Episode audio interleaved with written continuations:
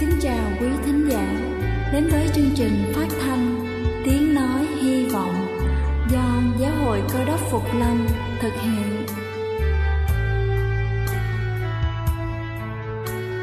Kính thưa quý vị, Đức Chúa Giêsu trước khi Ngài về trời đã ban cho các môn đệ của Ngài một điều răn mới, đó là họ phải yêu thương nhau như chính tình yêu mà Ngài đã dành cho họ Quả thật vậy thưa quý vị, tình yêu thương là một món quà vô giá mà Chúa đã ban cho nhân loại và đó cũng là thông điệp mà chúng tôi muốn gửi đến toàn thể quý vị.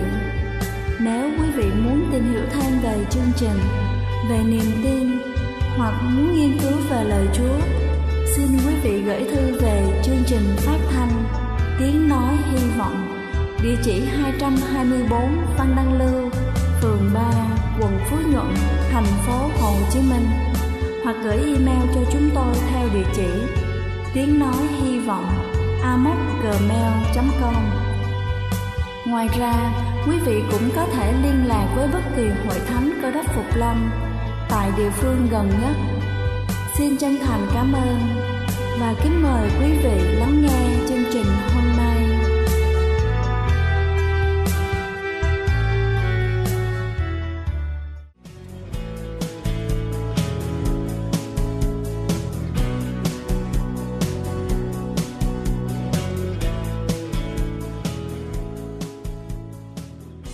Xin thân ái kính chào quý vị thính giả trên khắp cả nước. Cầu xin Chúa luôn ở cùng và ban phước thật nhiều trên đời sống của quý vị. Kính thưa quý vị, trong các loại vị tạo nên món ăn, vị đắng không phải là vị phổ biến được nhiều người thích thú. Cũng không phải ai cũng có thể ăn được những lát khổ qua, dù chín hay là sống, nghệ, rau đắng, cải xoăn hay là măng tây. Đặc biệt và đặc điểm chung của những loại củ quả này là thường khá đắng, rất khó ăn và vì thế nhiều người bỏ qua lợi ích của chúng Hôm nay chúng ta sẽ cùng nhau tìm hiểu về những lợi ích của những thực phẩm có vị đắng. Lợi ích từ thực phẩm có vị đắng theo như nghiên cứu cho thấy rằng những thực phẩm có vị đắng có nhiều tác dụng tạo cảm giác thèm ăn, điều hòa tiêu hóa, giúp kích thích hệ tiêu hóa, tiết men, phân giải thức ăn, điều hòa nhu động ruột như là nghệ, chống táo bón, như là rau đắng, khổ qua, kích thích hệ thần kinh giúp giảm căng thẳng và tỉnh táo, một số loại thực phẩm có vị đắng chứa nhiều khoáng chất như là mangan, đồng, canxi, magie, sắt, phosphor có tác dụng ngăn ngừa tăng huyết áp như là trong quả cà tím. Có chứa một số chất giúp điều hòa mỡ trong máu. Trong sô cô la có chứa nhiều chất giúp cải thiện tim mạch và giảm đột quỵ. Do hàm lượng vitamin C cao và chứa nhiều chất có tác dụng kích thích hệ miễn dịch nên thực phẩm đắng giúp giảm đau viêm mau lành vết thương. Thực phẩm đắng thường có tính hàn nên có thể làm mát cơ thể, ngoài ra có thể làm gia tăng tiểu tiện, giúp cơ thể loại bỏ độc tố. Thứ hai là những thực phẩm đắng mà chúng ta không nên bỏ qua. Đầu tiên đó chính là cổ qua. Theo như y học cổ truyền, cổ qua có vị đắng tính hàn, không độc. Khổ qua giúp thanh nhiệt, nhuận tràng, bổ thận, giải phiền khát lợi tiểu và có thể trị được các bệnh như là ho, sốt, bệnh phù thủng do gan nhiệt, Khổ qua còn là nguồn cung cấp dồi dào vitamin, khoáng chất và chất xơ, giúp ngừa chứng ngộ độc máu, tiêu chảy, đái tháo đường, rối loạn thị lực, rối loạn giấc ngủ, táo bón và các vấn đề về hô hấp. Khổ qua cũng giúp thanh lọc máu, đem lại làn da sáng tự nhiên. Thứ hai đó chính là cải xoăn. Cải xoăn thường được gọi là nữ hoàng rau xanh bởi nó giàu vitamin A, vitamin C và canxi. Loại rau này cũng được cho là có các chất chống oxy hóa mạnh như là carotenoid, flavonoid, giúp chống ung thư. Cải xoăn cũng là thực phẩm giải độc hoàn hảo cho gan. Thứ ba đó chính là măng tây. Măng tây cũng là thực phẩm có vị đắng được ưa chuộng. Vì măng tây có vị mát, đắng dịu và có tác dụng thanh nhiệt, tiêu đờm, hạ quả giải độc, có tác dụng lợi khí, kích thích sự thèm ăn, là trợ thủ đắc lực của hệ tiêu hóa tạo cảm giác thoải mái cho cơ thể hàm lượng dinh dưỡng trong măng tây là vô cùng phong phú. Ngoài ra, thành phần kali dồi dào trong măng tây giúp lợi tiểu, làm giảm áp lực cho hệ tim mạch, vô cùng có lợi cho những người mắc bệnh huyết áp cao hay là lượng cholesterol trong máu vượt chuẩn. Cuối cùng đó chính là nghệ. Nghệ có thể có vị không mấy dễ chịu nhưng có khả năng chữa bệnh rất tốt, giúp thanh lọc máu, ngừa sỏi thận và duy trì dạ dày, giúp mau lành vết thương, hệ tiêu hóa, ruột và gan khỏe mạnh. Kính thưa quý vị, mặc dù những thực phẩm kể trên mang lại vô số lợi ích về sức khỏe, thế nhưng chúng ta không nên lạm dụng quá mức bởi vì nếu lạm dụng có thể gây ra rối loạn tiêu hóa như là đau bụng, buồn nôn, tiêu chảy. Chính vì thế, hãy sử dụng một cách điều độ và hợp lý nhất. Đây là chương trình phát thanh Tiếng Nói Hy Vọng do Giáo hội Cơ đốc Phục Lâm thực hiện. Nếu quý vị muốn tìm hiểu về chương trình hay muốn nghiên cứu thêm về lời Chúa, xin quý vị gửi thư về chương trình phát thanh Tiếng Nói Hy Vọng, địa chỉ 224 Phan Đăng Lưu, phường 3, quận Phú Nhuận, thành phố Hồ Chí Minh hoặc gửi email cho chúng tôi theo địa chỉ tiếng nói hy vọng amoc.gmail.com Ngoài ra, quý vị cũng có thể liên lạc với bất kỳ hội thánh cơ đốc Phục Lâm tại địa phương gần nhất. Xin chân thành cảm ơn và kính mời quý vị tiếp tục lắng nghe chương trình hôm nay.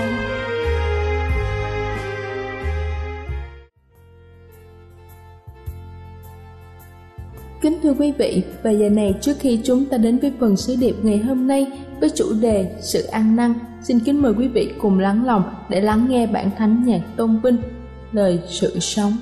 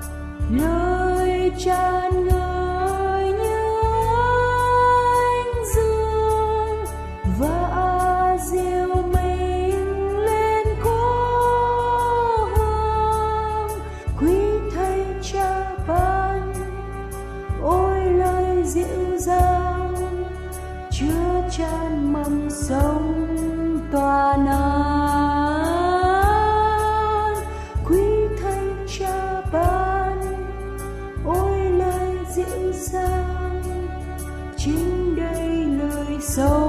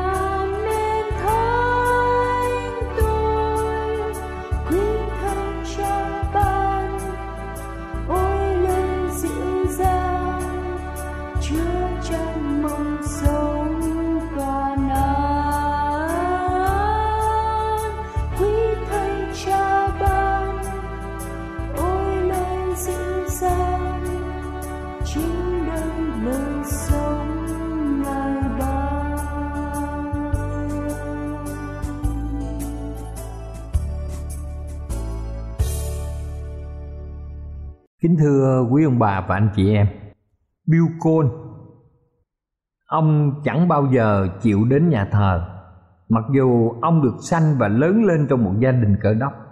Có nhiều người mời ông đến tham dự trong các chương trình, đặc biệt như Giáng sinh, tri ân phụ mẫu. Nhưng mà thường thường anh cười và nói với những người cơ đốc khác rằng khi nào tháng 6 mà trời rét á, tôi sẽ đi nhà thờ. Bao giờ mà tháng 6 này trời có thể rét được? Vào mùa xuân năm nọ, trời lại có những cơn mưa lạnh bất thường và nó lại kéo dài cho đến tháng 6 những ngày đầu tháng 6 nhiệt độ giảm đến mức lạnh và rét. Thời tiết năm nay rất bất thường mọi người trong nhà thờ bắt đầu nghĩ về Bill Cole có lẽ với thời tiết giá rét này, với lời hứa của anh hứa rằng khi nào tháng 6 trời rét, tôi sẽ đi nhà thờ, anh sẽ đến. Một buổi sáng thứ hai, trung tuần tháng 6 Bill Cole đã xuất hiện lần đầu tiên giữa ngôi thánh đường thân yêu, trong khi tiếng đàn dương cầm vang lên nhưng không phải anh tự đến, mà có sáu người đàn ông khiêng anh vào. Anh đã thực hiện lời hứa của mình với các người tín hữu. Nhưng thay vì ngồi trên băng ghế để dự chương trình, thì anh cũng đến, nhưng anh đã nằm ở trong quan tài. Kính thưa quý ông bà, anh chị em, nhiều người được nghe lời chứng về Chúa Giêsu là đấng cứu thế nhiều người được mời đến các phiên nhóm của các điểm nhóm và hội thánh. Nhưng cũng nhiều người không đi thờ phượng vì họ bận những công việc buôn bán, những công việc hàng ngày. Họ hẹn ngày mai, tuần sau, tháng sau và dịp lễ sau. Rồi công việc lo toan ở đời sống lại đến. Họ không bao giờ giữ cái ngày hẹn ấy. Thưa ông bà chị em, chỉ có lúc này, chỉ có ngay lập tức. Dầu cuộc sống có khó khăn dầu có thuận lợi, hay là có những điều không hài lòng, chúng ta luôn luôn phải giữ một niềm tin nơi chúa, đáp lời kêu gọi khẩn cấp của ngài. Những ai đang có những gánh nặng của cuộc đời, xin hãy đến nhanh chóng với chúa cứu thế. Ở trong sách Luca đoạn 5 câu 32 Sách Luca đoạn 5 câu 32 Kinh Thánh nói rằng, Không phải người khỏe cần thầy thuốc Xong những người đau ốm. Ta không phải đến gọi kẻ công bình hối cải Xong kẻ có tội. Và trong công vụ đoạn 3 câu 19 Vậy, các ngươi hãy ăn năn và trở lại. Đặng cho tội lỗi mình được xóa đi. Ai trong chúng ta cũng phạm tội, và chính tổ phụ chúng ta, ông bà tổ tiên của chúng ta là Adam và Eva đã phạm tội với thượng đế. Cho nên sự hối cải là sự ăn năn tội, ăn năn về những hành động xấu xa hoặc sai trái mà bản thân chúng ta ở trong quá khứ đã phạm lỗi. Và chúng ta quyết định thay đổi đi theo con đường mới trong đời sống với đấng cứu thế. Theo cơ đốc giáo, sự hối cải là bước khởi đầu ở trong đời sống đức tin. Trước kia có nhiều tiên tri đã kêu gọi dân sự ăn năn, hối cải. Chúng ta thấy kinh thánh ghi lại gương của dân bắp tích. Ông đã rao giảng sứ điệp ăn năn. Và Đức Chúa Giêsu cũng bắt đầu rao giảng sứ điệp của Ngài trong Matthew đoạn 4 câu 17. Matthew đoạn 4 câu 17 Các ngươi hãy ăn năn vì nước thiên đàng đã đến gần. Khi Đức Chúa Giêsu sai các môn đồ Ngài đi làm công việc truyền giáo, Ngài đã yêu cầu họ rao giảng sứ điệp hãy ăn năn vì nước thiên đàng đã đến gần. Ở trong sách Esai đoạn 58 câu 1 Tiên tri Esai đã kêu gọi. Người nói rằng hãy kêu to lên, Đừng dứt, Hãy cất tiếng lên như cái loa, Rao bảo tội lỗi dân ta cho nó, Và rao bảo sự gian ác nhà gia cốt cho nhà ấy. Để người công bình Bước đi trong đường lối công bình Thì đầu tiên chúng ta phải nhận biết những điều sai trái tội lỗi của bản thân. Nếu chúng ta không nhận thức được việc làm sai trái này thì chúng ta sẽ không bao giờ nghĩ đến việc làm lành. Rất nhiều người chẳng hề quan tâm đến các lỗi lầm và sai trái của chúng ta trong nhiều năm ở trong cuộc đời. Trái lại, nhiều người rất tự kiêu, nhiều người tự mãn và tin tưởng rằng họ là tuyệt vời. Họ không bao giờ phạm một sai lầm gì. Đó là lý do tại sao họ không thích nghe những từ ngữ như là tội nhân, là ăn năn và nhiều người ở trong xã hội chúng ta đều thích nghe những lời khen ngợi, những lời ca tụng mình và chúng ta nhớ rằng thật sự thuốc đắng, giả tật và lời thật là mất lòng nhưng hôm nay chúng ta sẽ cùng nói lời thật với nhau để chúng ta có thể hiểu được giá trị quan trọng mà Đức Chúa Trời yêu thương chúng ta, muốn chúng ta biết về lẽ thật. Đức Chúa Giêsu đã sống lại sau ba ngày bị đóng đinh và Ngài chết trên thập tự giá. Sau đó 40 ngày ngày thăng thiên. Khi Đức Chúa Giêsu về trời, các môn đồ Ngài đã tụ tập ở trên thành Jerusalem ở trên một gác mái tại thành Jerusalem trong 10 ngày để cầu nguyện họ thiết tha cầu xin sự tha tội và sự tuôn đổ đức thánh linh họ đã làm những điều này theo sự chỉ bảo của đức chúa giêsu những lời cầu nguyện tha thiết hết lòng của họ mà một trăm hai chục người trong nhóm của họ đã nhận được quyền năng từ Đức Thánh Linh. Phi-rơ thậm chí là một môn đồ gần gũi nhất với Chúa Giêsu nhưng ông đã từ chối Chúa ba lần trước tòa công luận khi Đức Chúa Giêsu bị bắt. Nhưng khi ông cầu nguyện cùng Đức Chúa Trời với lòng ăn năn sám hối, ông đã được ban ơn Thánh Linh và ông đã làm chứng dạng dĩ cho danh Đức Chúa Giêsu trước đoàn dân đông tại thành Jerusalem.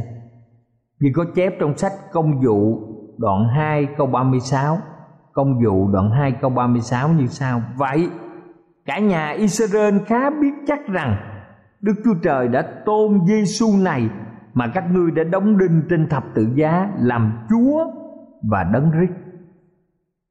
Cho nên khi nghe sứ điệp, nhiều người đã ăn năn và biết rằng họ đã có phạm tội. Các môn đồ của Đức Chúa Giêsu đã nhận thức được tội lỗi của bản thân và hành động này của họ đã cảm động được lòng người ta. Phi-rơ đã đáp cùng họ trong công vụ đoạn 2 câu 38 rằng hãy hối cải ai nấy phải nhân danh Đức Chúa Giêsu chịu phép bắp tem để được tha tội rồi sẽ được lãnh sự ban cho Đức Thánh Linh. Buổi chiều hôm đó Pierre đã lớn tiếng kêu gọi và được ghi trong sách công vụ đoạn 3 câu 19. Vậy các ngươi hãy ăn năn và trở lại, đặng cho tội lỗi mình được xóa đi, hầu cho kỳ thơ thái đến từ Chúa kỳ thơ thái ở đây chỉ về ngày phán xét, là ngày mà chúng ta sẽ được giải cứu khỏi cạm bẫy của tội lỗi và điều kiện tiên quyết để được tham dự vào sự cứu chuộc đời đời chính là gì? Kính thưa quý bà chị em, chính là đức tin và sự hối cải. Nhờ đức tin vào đức chúa giêsu và chúng ta ăn năn hối cải mà chúng ta sẽ có mặt trong thiên quốc. Đây là chốn mà bất kỳ người nào ở trên thế gian, kể cả những người đã qua đời trong bao nhiêu thời đại ai cũng mong muốn được có mặt ở trong nước thiên đàng.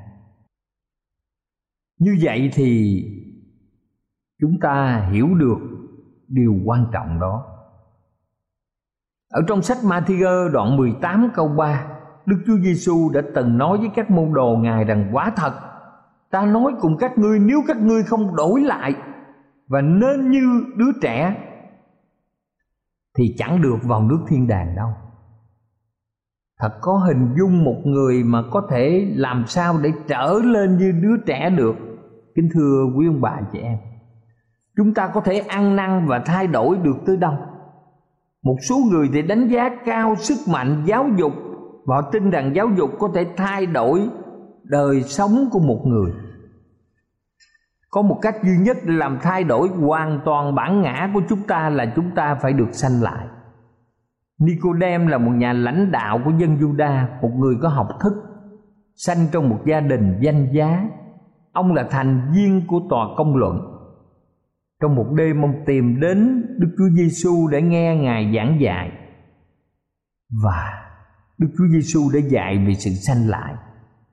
Người đã trả lời ông trong sách Giăng đoạn 3 từ câu 5 đến câu 8 như sau: Quả thật quả thật ta nói cùng ngươi, nếu một người chẳng nhờ nước và thánh linh mà sanh thì không được vào nước Đức Chúa Trời.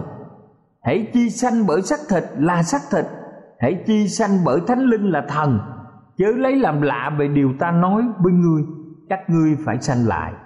Gió muốn thổi đâu thì thổi, ngươi nghe tiếng động nhưng chẳng biết gió đến từ đâu và cũng không biết đi đâu.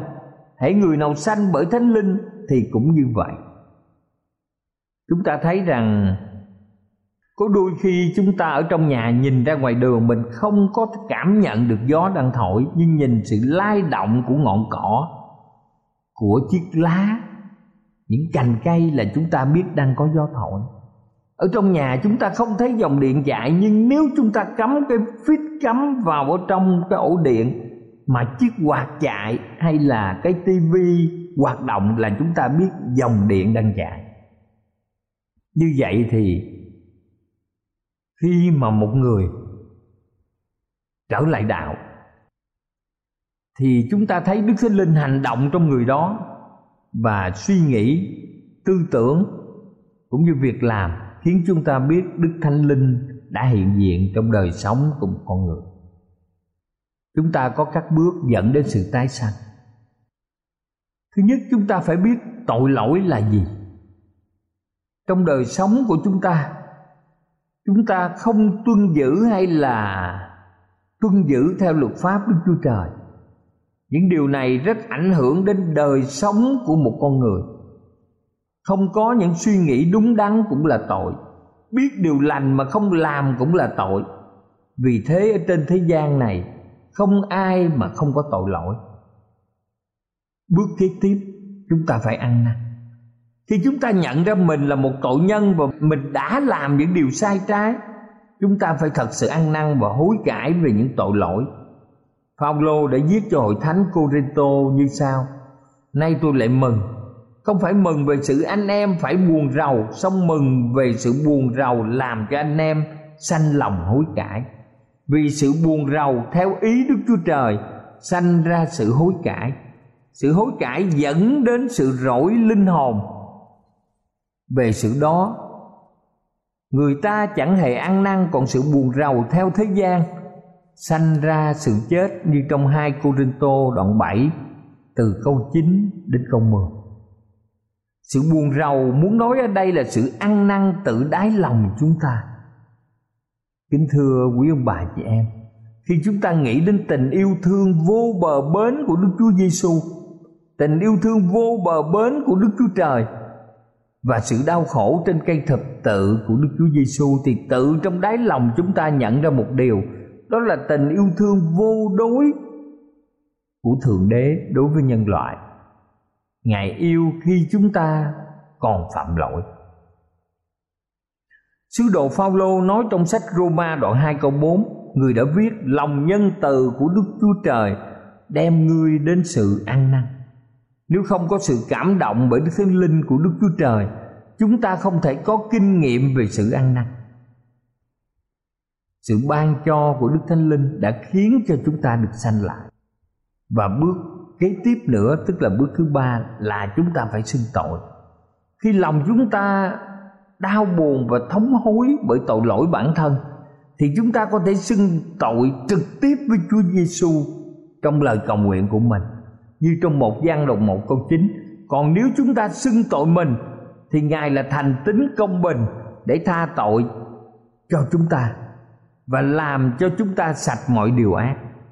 Bất cứ một người công dân nào mà phải ra tòa khi tòa án tuyên bố chúng ta vô tội, thật là một ngày vui cho đời sống chúng ta khi chúng ta được sạch mọi điều gian ác đức chúa trời cũng làm như vậy đối với đời sống tội lỗi của chúng ta.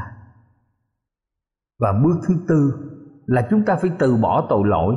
Từ bỏ tội lỗi chính là điều mà sứ đồ Phaolô đã khuyên trong công vụ đoạn 26 câu 20 công vụ các sứ đồ đoạn 26 câu 20 phải ăn năn và trở lại cùng Đức Chúa Trời, làm công việc xứng đáng với sự ăn năn chúng ta phải xây bỏ các con đường tội lỗi, chạy theo tư dục bản thân. Và chúng ta đi theo một con đường đời sống mới, đời sống ở trong chúa.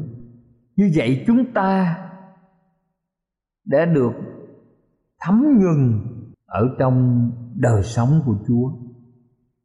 Sách cô lô xe đoạn 2 câu 6 sách cô lô xe đoạn 2 câu 6 có viết anh em đã nhận Đức Chúa Giêsu Christ thể nào? Thì hãy bước đi trong Ngài thể ấy. Khi chúng ta bước đi trong Chúa Giêsu như trong sách Cô-lô-xe đoạn 2 câu 6, chúng ta sẽ có một đời sống chiến thắng. Đức Thánh Linh ngự trong đời sống của chúng ta và Đức Thánh Linh sẽ hướng dẫn chúng ta ở trong mọi điều. Chúng ta cần phải để Đức Chúa Giêsu ngự vào lòng. Chúng ta được chết được sống lại cùng với Chúa. Đức Chúa Giêsu là đấng cầm quyền sự sống ở trên chúng ta và chắc chắn, chúng ta được bảo đảm bằng một đời sống chiến thắng.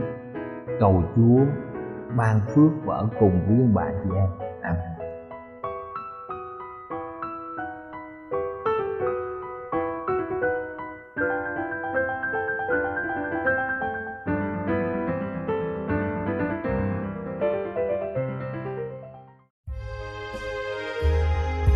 Đây là chương trình phát thanh Tiếng Nói Hy Vọng do Giáo hội Cơ đốc Phục Lâm thực hiện.